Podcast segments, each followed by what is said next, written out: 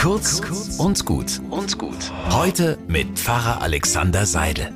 Es gibt Menschen, die besitzen ein Kirchengesangbuch, das scheinbar lebt, denn es wird von Jahr zu Jahr dicker. Der Grund ist einfach.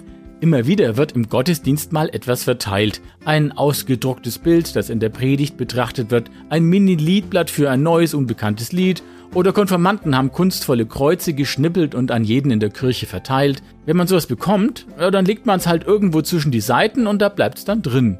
Mir hat mal jemand erzählt von einem Gottesdienst im Freien, wo jeder ein getrocknetes Lindenblatt bekommen hat.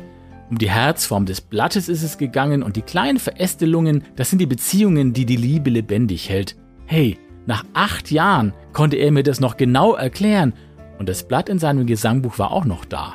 Hm, unser evangelisches Gesangbuch, das gibt's jetzt inzwischen seit 30 Jahren und da habe ich das Gefühl, dass manche von denen inzwischen richtige Erinnerungsschatzkästchen geworden sind. Ich wünsche euch einen schönen Tag.